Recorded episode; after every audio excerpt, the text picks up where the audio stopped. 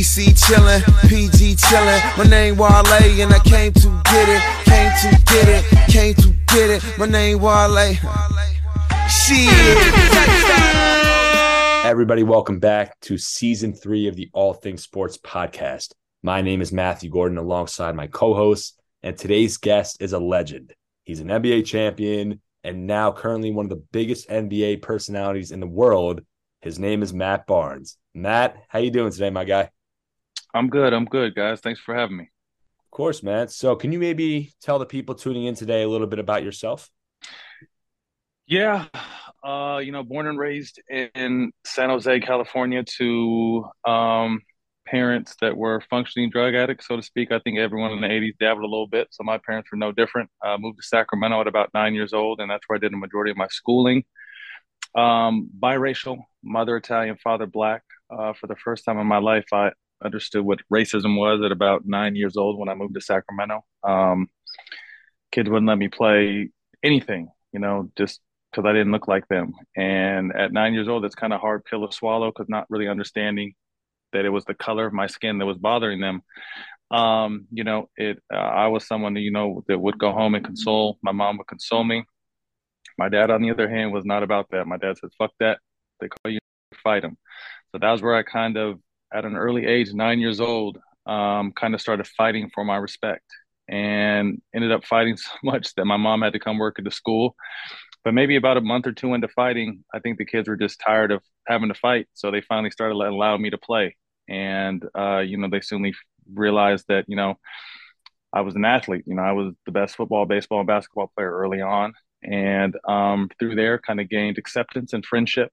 And um, from there, high school, uh, went to a predominantly white high school, had an amazing high school experience up until about three months before um, I was about to go to UCLA, ran into another racial situation where a kid was throwing racial slurs and actually spit on my sister. And she was two years younger than me. I was a senior, literally headed to UCLA in about two or three months from that actual time. Um, you know, saw the kid, did what any big brother would do.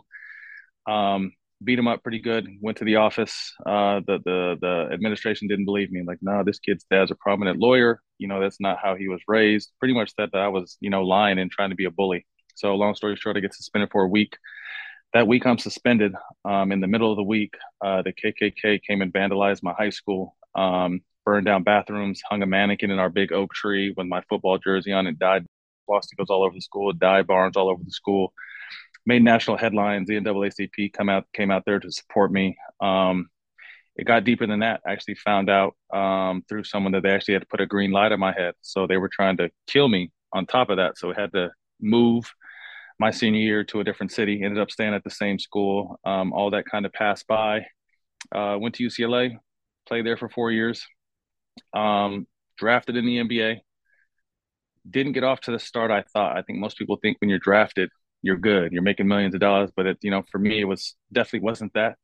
Uh, it was a grind, and um, started off in the I think it was the D League at the time. That's what it was called at the time, and you know, had to fight my way through there ended up getting a call up by the Clippers in uh, early 2003, and from there went on to have a 15 year career. Um, and now I'm where I'm at, you know, kind of navigating this media space and and and finding some success in it. And uh, you know, serial entrepreneur, have invested in several other business entities, um, coach my kids, and really, I just kind of feel like, uh, you know, I've, I've been so blessed to be able to play that long in the NBA, which is a, which is a dream, and then to be able to have my next act be something I love doing too, which was media, which wasn't expected. I had no idea. I never wanted to do media when I when I retired, but now that I am in media and kind of a fixture in it, you know, it's it's I get paid to you know give my opinion on television, which is crazy. So um, I've been extremely blessed. Um, you know, my story is a little different, and I think I, I always tell my story from the beginning is because a lot of people want to know why I'm so outspoken um, and it's because I really went through so much uh, growing up, so much racism growing up that I just feel like I can be a voice for the voiceless or a voice for people who don't have a platform. So not only you know when it comes to racial issues, you know, social justice, police brutality, all issues that I feel like affect people um, that don't necessarily have a voice. I've comfortably stepped into the role of being able to speak with them and for them, and um, yeah, man, that's where that that's kind of who Matt Barnes is in a minute and a half nutshell. Yeah, that's truly inspiring stuff, man. What a story. Uh, Ryan, you got a question for him? Yeah, Matt. I like I said, crazy story. You really have a wild background, and I'm glad you shared that with us. Um, going back to your high school days, uh, your senior year of high school, I actually read that you were an All American wide receiver and caught 28 touchdowns. Um, and then I also read, I don't know how true this is, that if you weren't signed by the Warriors in 06, you actually had plans to try and try out for the NFL. Is there any yeah. all that? Yeah, no, all that was uh, the truth. I actually grew up playing football. Football was really my first sport. Uh, started playing that at a very young age, um, but just kept growing. You know, just kept growing. I, from eighth grade to ninth grade, I went from like five ten to six four over the summer, and then you know by the end of my junior year, I was six eight. So football was something I loved. It came natural. Basketball is actually what I had to work at more. Um, but made a decision. I was recruited, you know, pretty much by every top D1 uh, for football and basketball, All American in both. Um, just decided one day randomly, um, I'm just going to stick with basketball because, again, I was recruited to play both, but I just felt like at the time there wasn't too many six eight receivers. Um, and this is back when you can really take people's heads off still. So I didn't really see, although I, I never like to disrespect any other sport because I can only imagine how it is, hard it is to make it in there. But you know, I was six eight. I ran a four three nine. I had a thirty inch vertical. Like I really ran routes. I could really run over people. Um, so like football was really my thing. Um, but I felt like I definitely could have made a splash in the NFL, but I necessarily wouldn't have had the longevity. They probably would have, you know, broke me down a lot sooner. Um, but yeah, you know, my first handful of years in the NBA was, you know, I started off getting a chance to play, then I got traded with Chris Webber to Philly, and then from there for about two and a half years, I really didn't get a chance to play at all. So I didn't know where you know, at the end of every season, it was just like a shit. Am I going to have a job next year? You know, my agent was, you know, working diligently to get me to camp. And every year I went to camp, maybe my first four or five years, I had to make the team. And there was always guys that I had to beat out that were on guaranteed contracts or, you know, invites that, that, you know, kind of came before me. But every year I found a way to persevere and pass that. But I was just kind of tired of it. And in 2006, um, you know, I told myself that, man, if I don't, you know, if this Golden State opportunity doesn't work out, you know, I'm, I'm ready to make a jump. So I had my agent at the time. He contacted maybe eight to 10 teams who were ready to give me a private workout. And um, that was the plan. But luckily, um, Don Nelson gave me a chance with that Warrior team. And again, I started off, you know, random story. So Baron Davis, my UCLA teammate, was with the Warriors at the time. I was at home in Sacramento. He was in the Bay. He's like, hey, you know, we're going to do a pickup game down here at the facility today if you want to drive up. And I'm like, shit, all right, what time? And, you know, it was two hours before. And I was like, all right, shit, it's going to take me an hour and a half to get there, but I'll drive up there. Went up there, played really well, not knowing that uh, Don Nelson was in his office watching the whole time. So after he came down, you know, told me I played well, asked me what my plans were for, for next season. And I literally told him, I was like, Coach, I don't have no plans. You know, training camp is about a month away. Um, you know, just hoping that, you know, my agent gets a call. And he's like, well, you know, I can't promise you anything. You know, we have all of our roster spots filled up and four guys coming to camp. But if you go out there and give the effort you gave today, I'll give you a chance to make the team.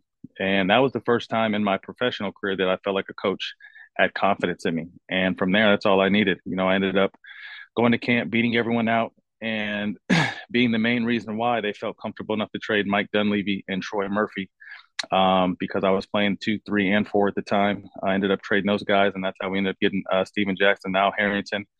And after that, you know, we ended up making NBA history that year. So um, it was true. You know, like I said, I, I just had a, a, tough go at it, and I felt like, okay, if this basketball shit doesn't work, I know I could play football. Let me go try to play with my, you know, my original sport, my real sport is. Um, but again, luckily that opportunity arose, and I took advantage of it, and I, and I was able to make a career out of it. Yeah, I'm really curious about your journey. So I saw that your brother was actually in the CFL. Do you mm-hmm. do you think that there was a bit of added pressure? Like, did he ever tell you like, "Hey, come try football"? Like, you'd be successful. Was there ever a part of you that felt like I could have actually like been really good or like been successful in the NFL? I don't think there was added pressure, but it was just always like I was like I wasn't your normal NBA athlete at the time. Like I would work out for football in the summertime with him because he was playing football. So he was in college at the time, excuse me, had just finished college. So he was doing his football workout. So I would do a basketball workout in the morning, take a little break, go run routes with him, do football, and then at the end of the night, maybe playing a softball game because I loved playing. Like I was a baseball player, and all my buddies played softball at the time, so I'd play, you know, softball at the end of the night. So it really wasn't necessarily added pressure. I always wonder, like, what if? Because, like I said, I literally had all the physical attributes. Um, you know, no matter how good a DB is, you can't. You know, I had speed and height, and I can catch, so there wasn't really too much. I feel like a DB uh, could have did with me. So there's always days, and you know, again, I'm an avid football. Like football is my favorite sport. So you know, today, you know, Sunday ticket. You know, my wife knows not to bother me. The kids know to stay out of the movie room. Dad's gonna smoke a joint and watch football all day. Like that's how much I love football. A huge 49er fan, but you know, very happy that I was able to play. Obviously, 15 years in the NBA, but there's always that that damn like, what if? Like, I know there's nothing they could do with you in the red zone. Like, what would if you would have been in you know in the red zone and catching you know 15, 20 touchdowns a year? Like how you know explosive that would have been. But again, I think obviously with my size that, you know, and this is back when there was, you know, these guys were leading with their heads and shoulders and, and, and knocking people out. You know, there there's no telling how many of those hits I could actually took and continue to play. That's awesome. So let's let's shift our focus a little bit to your uh, NBA career. Uh, when you first got started, so we've actually asked this question to all of our guests, including Gilbert last week. What would you say was your welcome to the league moment? the moment that just you said, "Damn, I'm in the NBA"? Um, oddly enough, it was early on, and it wasn't anything crazy. I think what it was was I was playing. So my first year, I played in the G League, and then at the beginning of the next season, I didn't make. I went to Seattle and didn't make that team. So for like three weeks, I had to go to this. I think it was called the ABA back then, and we actually had Dennis Rodman for a couple weeks on our team. But long story short, uh, early January, I get the call up, and it happens to be against Sacramento Kings. So that's obviously my hometown, and I was good friends with Chris Webber. He would allow me to work out with him in the summertime because I would be in Sacramento. And this is back when they were really good, when they were battling the Lakers and you know in the Western Finals, and you know. With, with a few, few calls here and there, the Lakers slipped by and were able to win some championships. But you know, my first game was against the Sacramento Kings, and I, I, I probably and I, I want to say I had like nine points, eight rebounds, nine points, nine rebounds, and like 17 minutes. And it was just, I was just so excited to have the opportunity to, to, to one, uh, you know, get an opportunity in, in the NBA, but then two, play against, you know, one of the better teams in my hometown team at the time. And, and I ended up playing, you know, well enough to fast forward the end of that, that off season. Again, I'm back in, you know, up in Sacramento working out that I was in the process of signing a two year, you know, minimal deal with the Clippers, but you know, Rick Adelman was the coach at that time, and you know, he just liked how hard I played, how hard I worked, and I was in I was in their facility every single day, even though I wasn't on the team. I was working out in there every single day. They allowed me to, and he just again liked my work ethic, and you know, asked me if I wanted to come to camp. And again, I said absolutely. You know, went to camp, beat guys out, and and made that team. But that was the fucked up part because that's the year that Chris, Chris Webber ended up getting traded to Philly, and I was kind of a throw-in in, in that situation. And that kind of began like kind of like my NBA merry-go-round, where you know, two years there, I don't really get a chance to play. Um, they cut me at one point. I go to the Knicks and start for like 10 games and the Knicks cut me and I go back to Philly. So it was just kind of just like just a, a hamster wheel of bullshit going on. Uh, but again, you know, I was able to keep my head down and grind and and get through it. But yeah, my NBA moment wasn't a crazy moment. It was really just, man, I'm here and I'm playing against my hometown team. It, it couldn't get better than this. Yeah, I mean, I think it's fair to say you definitely had a long career in the NBA and bouncing around rosters, obviously. How did it feel like finally finishing your career in 2017 in Golden State and finally getting that ring? And did you know that this was going to be your like last season at the end of the day? No. So at the beginning of that season, um, you know, I was a free agent. I was supposed to sign a deal with Memphis, and the GM had told me, "Hey, you know, we got three years, thirty million for you. We love what you brought to the team this year. You know, let's make it happen." Um, I'm like, "All right, cool." And then summertime's come around, and next thing I know, they give my brother Chandler Parsons a big deal. And I'm thinking like, okay, well, we play the same position, so I'm guessing that my deal is no longer on the table. So I try to get a hold of the GM, call him for like a week and a half. Absolutely no response. I'm like, all right, well, fuck you, you didn't stand on your word, whatever. Um, so then I'm just kind of thinking like, you know, what do I want to do? Um, obviously that that was the team, or that was the year that KD went to Golden State, so there were some talks there, but they just didn't have any money. Um, and then on, I remember on the Fourth of July, um, I was actually up in Sacramento, and my agent called, just like, "What do you think about finishing your career in Sacramento?" like shit, I didn't really think about it, but it's not a bad idea. And they just built a new arena. I'm just like, all right, let's do it. So I actually signed a three year deal um, that summer going into that season, thinking that hey, I'm just gonna, you know, all right, well, championship may never happen, but you know, we have a new arena in Sacramento. I know how important it is to the city to try to make the playoffs after however many years at that point they hadn't made it.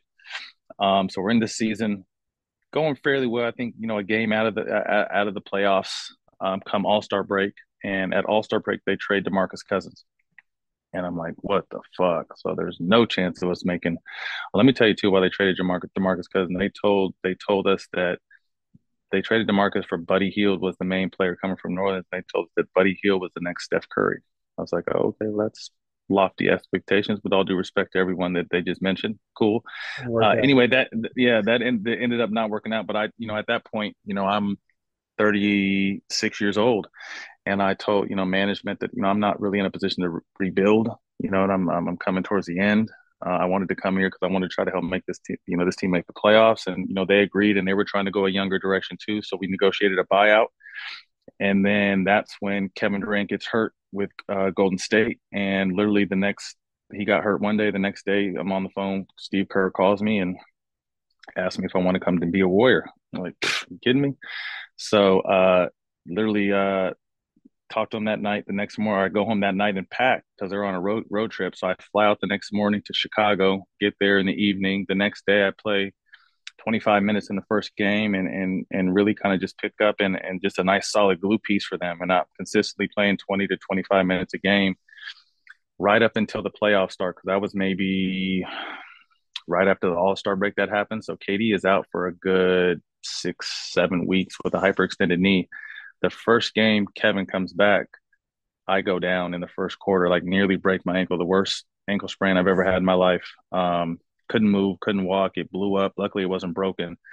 Um, so that kind of takes me out of the mix. And I'm, I'm saying all this to say, like I did. So I'm, I start feeling a little bit better. Not even good enough to really feel like I'm myself, but like it was like Western Conference Finals. I'm like fuck it, I'm gonna try to suck it up and play. But you know, me being a veteran at that time, knowing that you know we're eight zero oh at that point, you know, so a role player is not going to come back and really get in the mix, and that's what I was at the time. So I was just like, fuck it, I'm gonna come back, you know, be that vet on the bench and encourage people, help people talk, give them a good look in practice, and just kind of play that role. So that I, I think there's been a whole misconception of me like not accepting my ring and and all that kind of shit. I just looked at it from a perspective of you know my whole career has been a grind and nothing was ever given to me, and I felt like um, although my body of work, I deserved a ring. That particular playoff run, I didn't get a chance to play really. So I wasn't out there guarding Kawhi. I wasn't out there guarding Dame and CJ. And these are all things I would have. I wasn't out. Uh, you know, these are all things I wouldn't. I didn't get a chance to guard LeBron in the finals. That's all things I would have normally did if I was healthy. So with that situation, I just felt like I didn't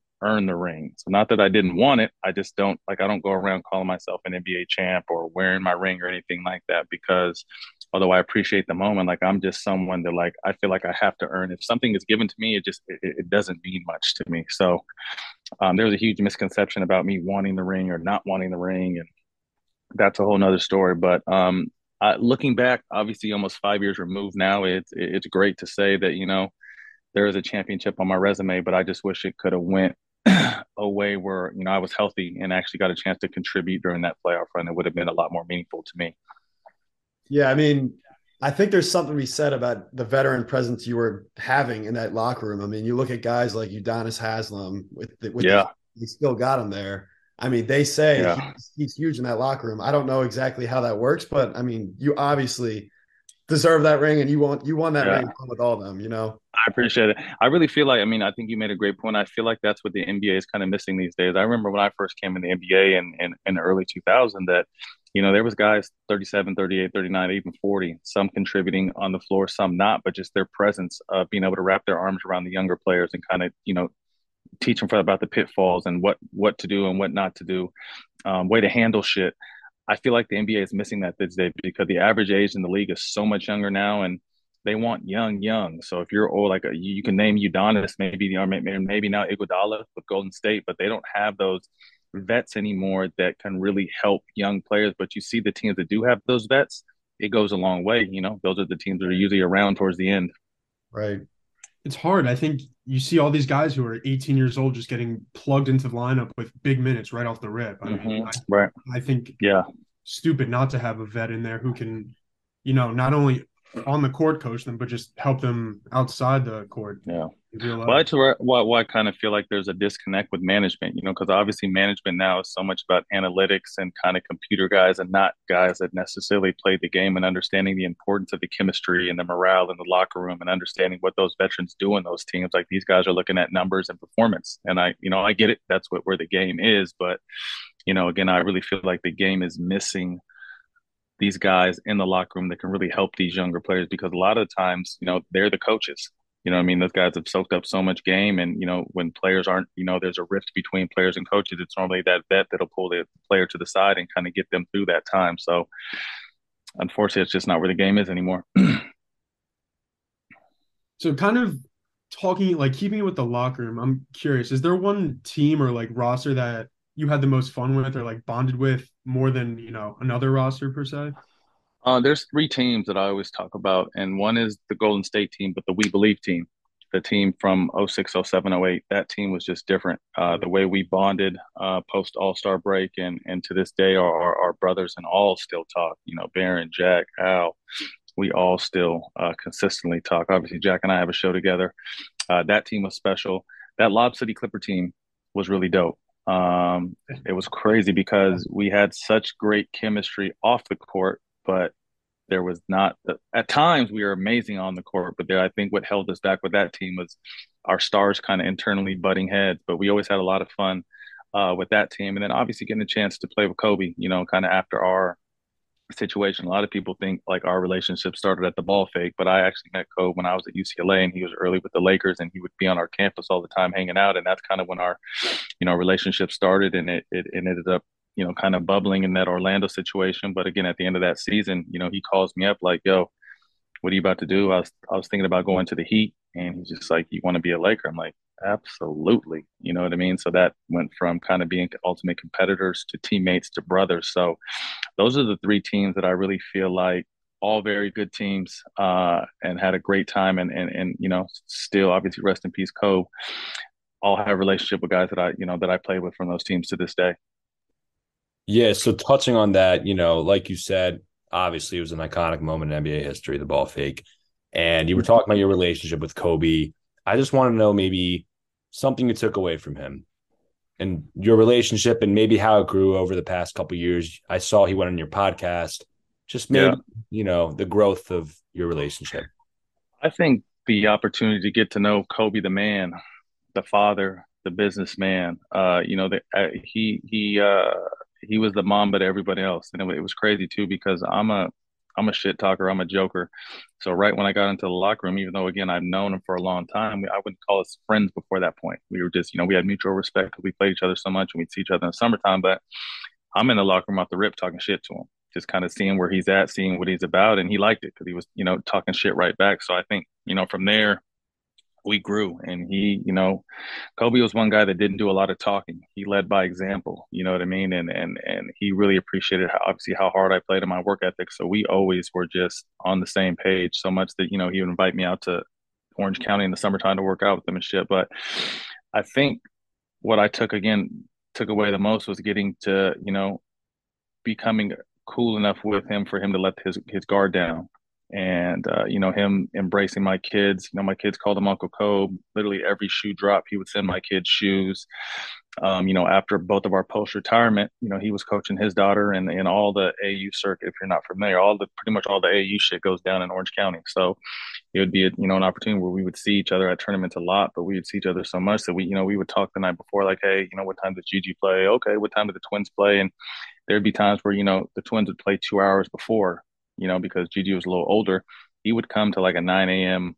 nine year old basketball game. Like, you know, nine year old basketball is shit ball. you know, I mean, everyone's just kind of running around. But the fact that Kobe would come two hours early, you know, just to watch my kids, I was just like, yo, this this is Kobe Bryant. Like he doesn't have to do this. He does this because he, you know, he's a real dude. And obviously there's a, you know, a great bond between us. So I think what I took away the most is just being able to really become friends and, and brothers with him uh, because it, it was a, a, thing that he didn't let too many people do. He didn't he didn't let the wall down. You know, on the bus one time, I remember we were literally talking shit back and forth. And I'm just like, yo, why don't you show the world this cool motherfucker? And he kind of stopped and he looked at me and said, I can't show him this. And I'm just like, why? You know what I mean? Like, because this is the laughing, joyful, talking shit side. But he was always just kind of so mean faced. And it was always about business every time you would see him. Even if he wasn't playing basketball, just in life, he was just always about, you know, being great. Um, but again, the, the, opportunity to get a chance to know the person uh, is probably what I take away the most. That's a great answer. And wow.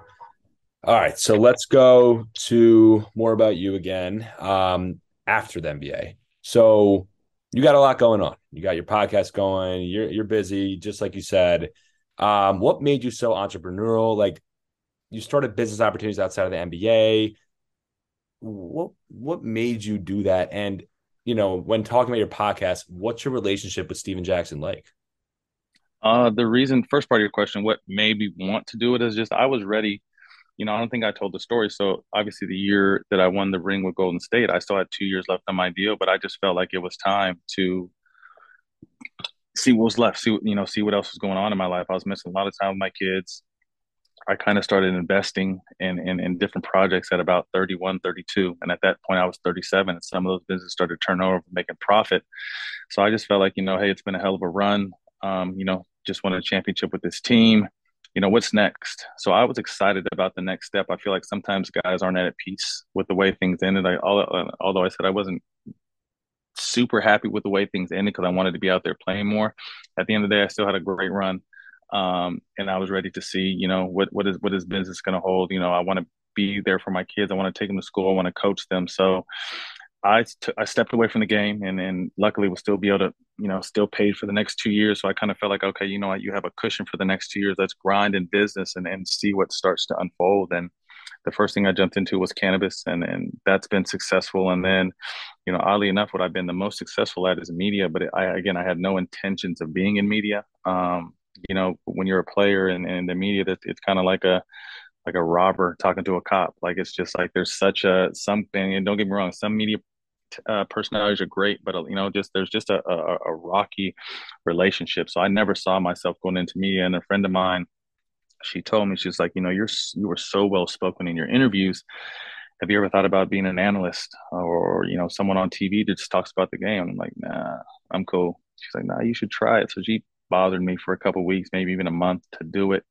I ended up doing it, liking it, finding out how fun it was, and then you know, it's getting positive feedback and you know, that started to take off, you know. So I was back and forth with Fox for a while until ESPN locked me into a, you know, a multi-year deal. And I feel like that was when the rest of the world kind of started seeing like, oh shit, he's not this tatted up thug that cusses out referees and slaps people. He like knows what he's talking about. So I think kind of that preconceived notion of who people thought I was once they kind of saw me talking on TV, they're like, oh shit. So I, I really took pride in kind of changing people's opinions about me They, who really didn't know me. They just saw a snippet of me and they thought they knew who I was. But again, through the ESPN opportunity, just doors started opening and, and people were like, oh, we need you to come talk here. We need you to come talk there. So through that, um, I thought of the podcast. Uh, Jack was doing the same thing. We were bouncing back. Both of us were bouncing back back and forth between Fox and ESPN, and both getting positive feedback. And you know, people are saying like, man, you guys need to do something together. You guys are so real. You guys are raw. You guys speak the truth. You guys need to do something together. I'm just like, damn, what can we do together? It's not like ESPN or Fox is going to give us our own show. Um, so I thought about a podcast, and even though I didn't know what a podcast was at the time, I was just like, I, when I when I pitched to Jack, he's like, "What's a podcast?" I was like, "I don't know, but I know we can drink and smoke and cuss because all those all three things we can't do on Fox and ESPN."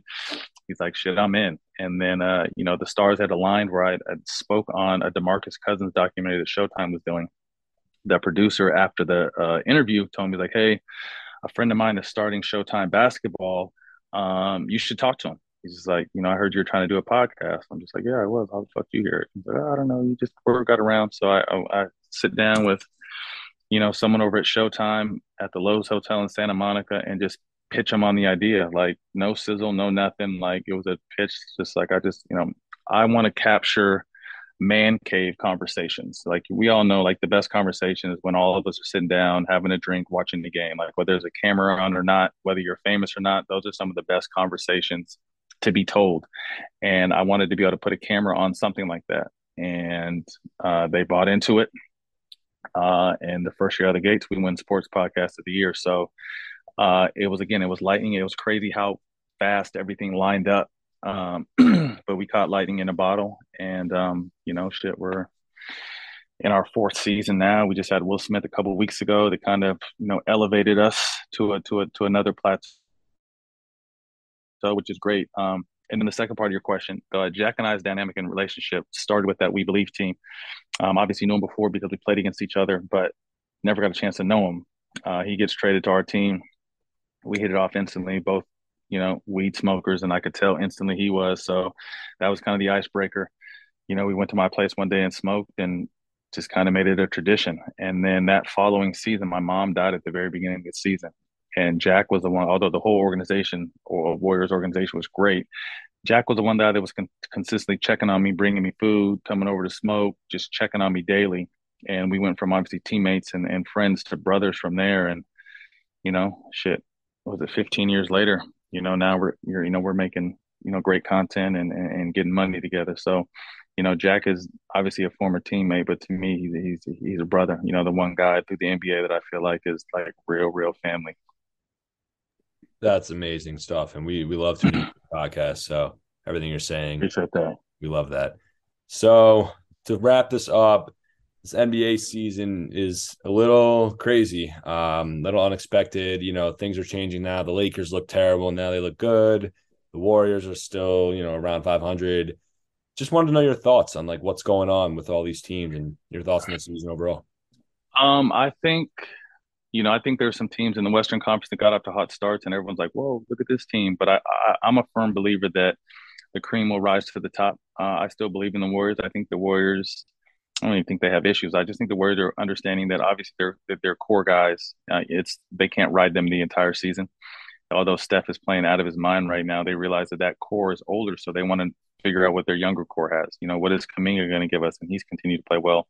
You know, Wiseman's back up from the G League. What can he give us? What can Moody give us?